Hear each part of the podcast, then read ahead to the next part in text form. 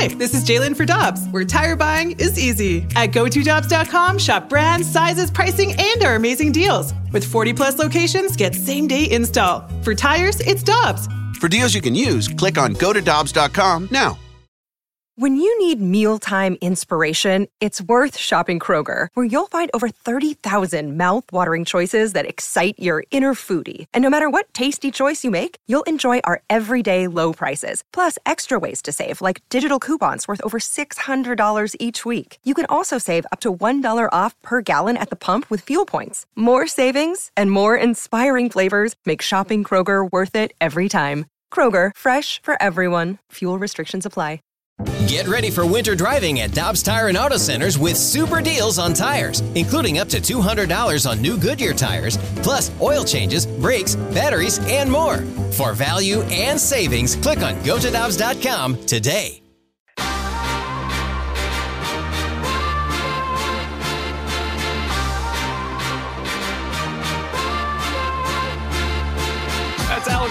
He's Tanner Hendricks, and I'm Brandon Kiley. The big offseason question for the Cardinals is hey, which shortstop are they going to sign? Or are they going to sign a shortstop? So we figured we'd call in an expert via the Brown and Crouppen Celebrity Line. Michael Ginnitti joining the show. He's the co founder of Spotrac. You can find him on Twitter at Spotrac, S P O T R A C. Michael, we hugely appreciate your website for being an unbelievable resource for us, and thanks so much for hopping on with us today. How you doing, my friend?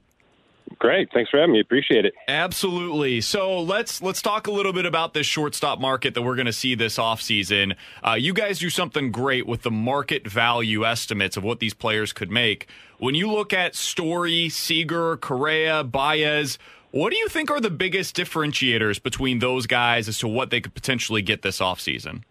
Yeah, it's really interesting, right? And and kind of luckily for us who kind of do this uh, for a living, we just had this kind of scenario in the NFL with wide receivers, and it kind of went exactly as I thought it was going to go. There was going to be a couple of teams that just decided we're going to pay the right price, even though there's six guys available, because we want this guy specifically. I really think that's how this is going to shake out over the next couple of months in Major League Baseball as well. And I think Trevor Story is probably the top of that list, right? It just seems like he's the most complete player of this list.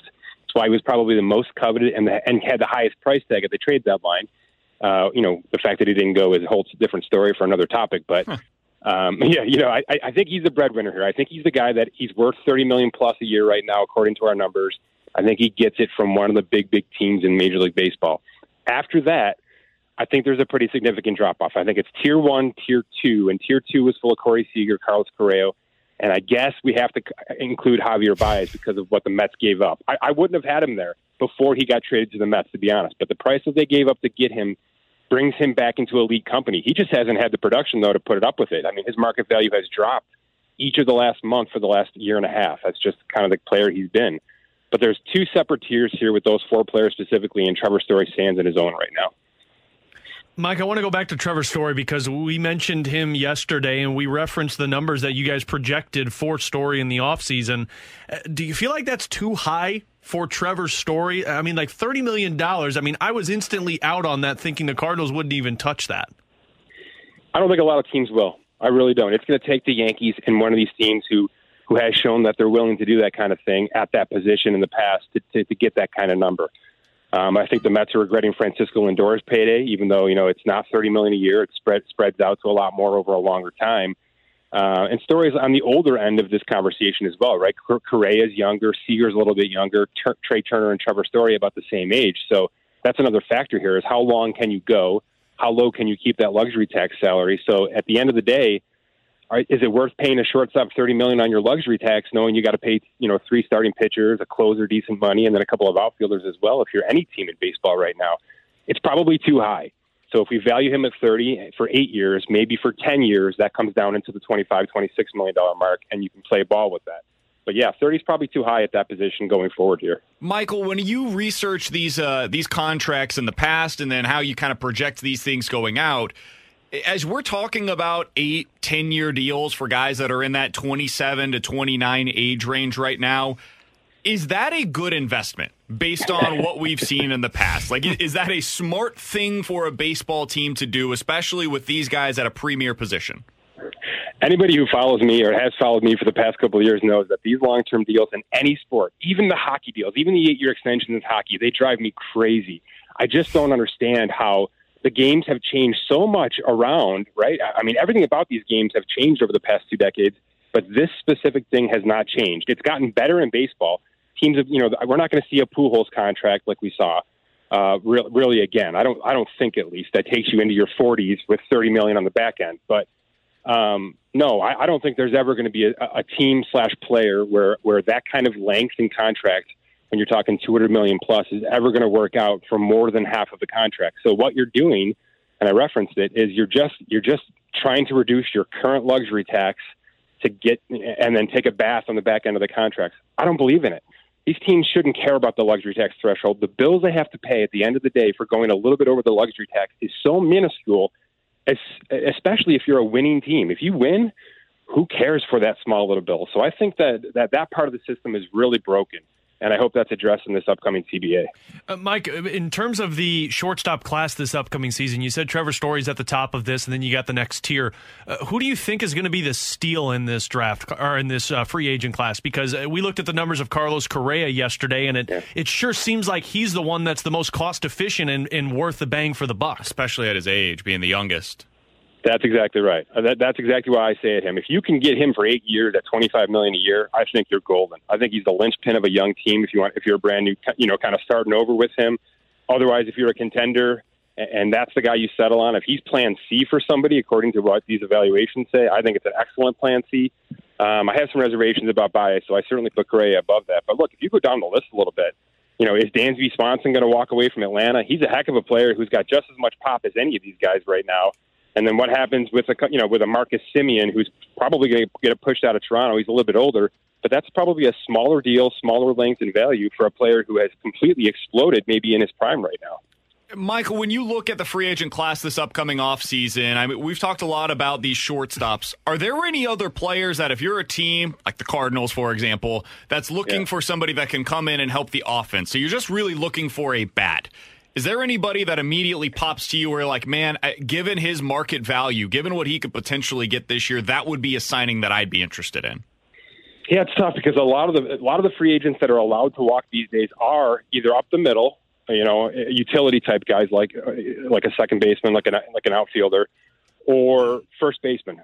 Nobody's paying first baseman right now, and I know that's maybe tough to hear for the Goldschmidt contract, but but look, Freddie Freeman's not re-signed. Anthony Rizzo just got moved. He's going to need some kind of money. There's three or four really legitimate first basemen.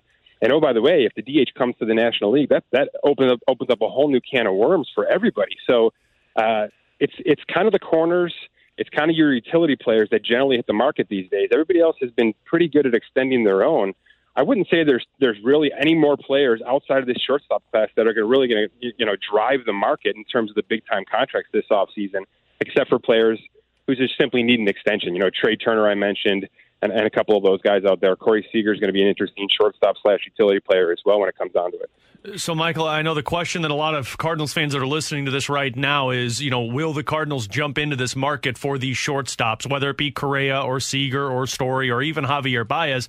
And, you know, when yeah. I look at Spotrac's website in terms of the breakdown for payroll, they already got 68 million um, committed to their two corner infielders. Do you feel like they'll put another 25 to 30 mil towards an infielder?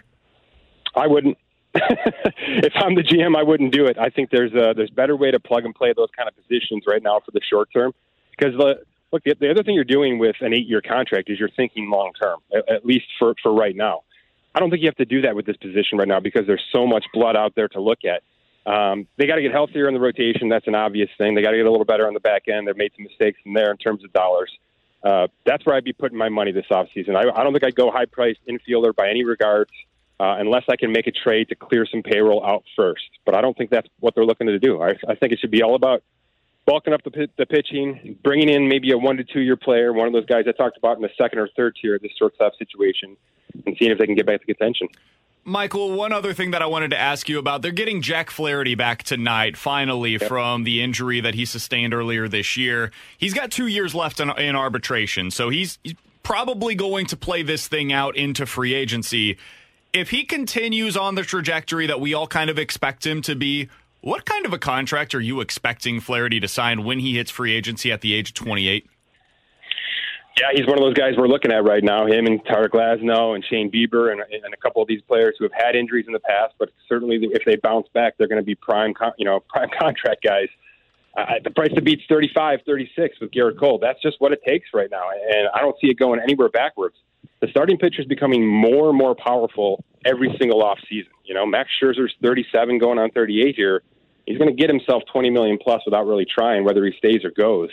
So you're talking, we're, we're going to be approaching $40 million by the time Bieber and Glasnow and Flaherty uh, hit the free agent market if they're allowed to do so. So if I'm the Cardinals, I'm taking advantage of this injury situation right now, and I'm trying like heck to get to the negotiating room with him and try to get this done because you could probably get a little bit of value right now to get it done early. Final thing for you, Michael, before we get you out of here, is there anything else contract wise with the Cardinals that interests you, whether it be a potential extension candidate, a guy that has signed a contract that you disagreed with, something like anything else contract wise with the Cardinals that you find to be particularly interesting?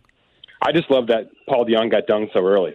Uh, they're still getting value out of that. Uh, that was kind of that was early on in the let's get our our young guys done early phase. They were really one of the first teams to do that, and it's become a real trend now. And it's become going to become a bigger trend after this new CBA. I have a feeling when uh, some of these superstars really start to kick in. I mean, if you look at the value on a, an Acuna and an Albies out in Atlanta, uh, it's just nuts how these good teams have these unbelievable contracts.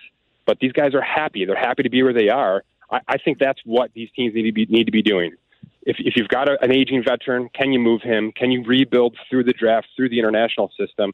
And don't be afraid to pump 50, 60 million dollar contracts into those players specifically because A, they'll be super happy and they'll play hard for you at a young age. And B, you're not going to get into this eight for 250 situation that we're talking about right now. He's Michael Ginnitti. You can find his work over at Spotrac. You can follow him on Twitter at Spotrac, S P O T R A C. If you're looking for anything contract wise in baseball, football, hockey, whatever it may be, it's the best website resource that you could possibly ask for. Michael, we always appreciate the time. Thanks so much for hopping on with us today. You bet, guys. Thank you. You're the one who protects the flock, and that requires an eye for detail. Because when safety and well being are on the line, it's the details that can save lives. Even when no one else is watching, you see everything.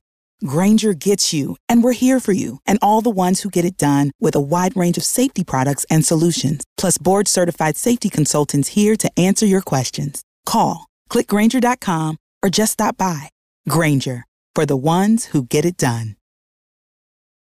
Peloton's best offer of the season is here Get up to $300 off accessories when you purchase a Peloton bike, Bike Plus, or Tread.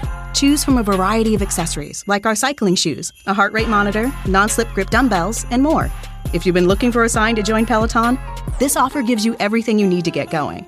This limited time offer ends November 28th. Visit onepeloton.com to learn more. All access membership separate. Offer starts November 14th and ends November 28th. Cannot be combined with other offers. See additional terms at onepeloton.com.